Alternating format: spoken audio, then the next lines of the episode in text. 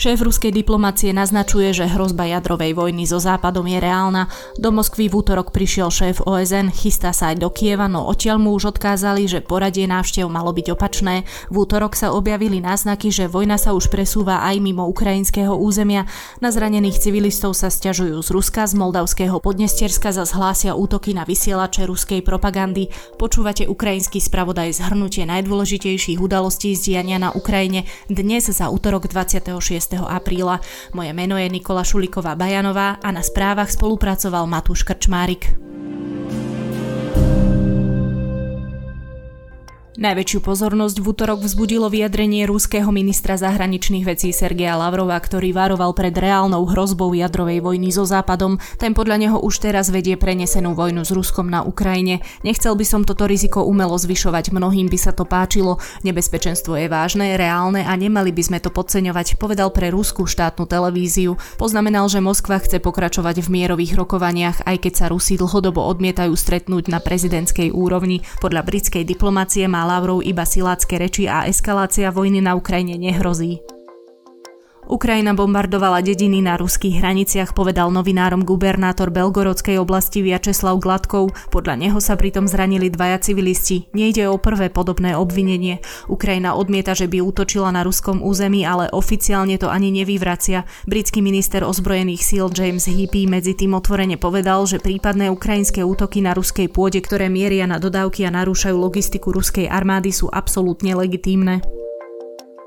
Explózie vyradili z prevádzky dvojicu rozhlasových vysielačov v Podnestiersku, teda v moldavskom regióne, ktorý ovládajú proruskí separatisti. Vysielače šírili ruské rozhlasové stanice. Ukrajinské ministerstvo obrany označilo sériu výbuchov za plánovanú provokáciu ruských tajných služieb. Podnestierské úrady, ktoré de facto ovládajú toto územie, hovoria o teroristickom čine. Podnestiersko spomínal v piatok ruský generál Rustam Minekajev, keď za cieľ ruskej operácie označil obsadenie južného pobrežia Ukrajiny, vďaka čomu by sa sa po zemi spojilo Rusko s Podnestierskom, a poznamenal, že aj z Moldavska vraj chodia správy o porušovaní práv rusky hovoriacich obyvateľov, čo je rovnaký argument, aký Rusko používalo pred napadnutím Ukrajiny.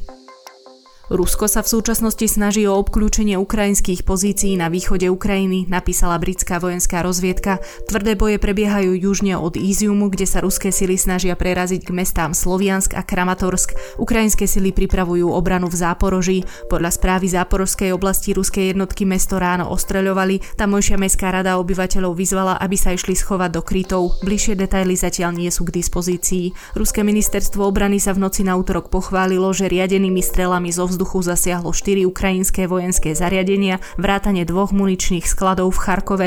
Rusko tiež vraj zabilo asi päťsto príslušníkov ukrajinskej armády a zničilo dva protiletecké systémy. Ukrajinská strana zas tvrdí, že na Donbase odrazila šesť útokov. Podľa generálneho štábu ruské sily pokračujú v ofenzívnych operáciách na východe krajiny v snahe prevziať plnú kontrolu nad Doneckou a Luhanskou oblasťou a vytvoriť pozemný koridor na Krym. Na rokovanie do Moskvy prišiel generálny tajomník ó es en Antonio Guterres. Stretol sa s ruským šéfom diplomacie Lavrovom, s ktorým hovorili o možnom posilnení spolupráce v humanitárnej oblasti. ó es en je pripravená pomôcť civilistom uväzneným v Mariupoli a Guterres navrhuje, aby sa ó es en, Rusko, Ukrajina a Červený kríž spoločne zaviazali, že civilisti budú môcť odísť, ktorým smerom chcú. V súčasnosti totiž Rusko vykonáva evakuáciu tým spôsobom, že Ukrajincov preváža na svoje územie, často ich posiela na Sibír alebo do arktických oblastí.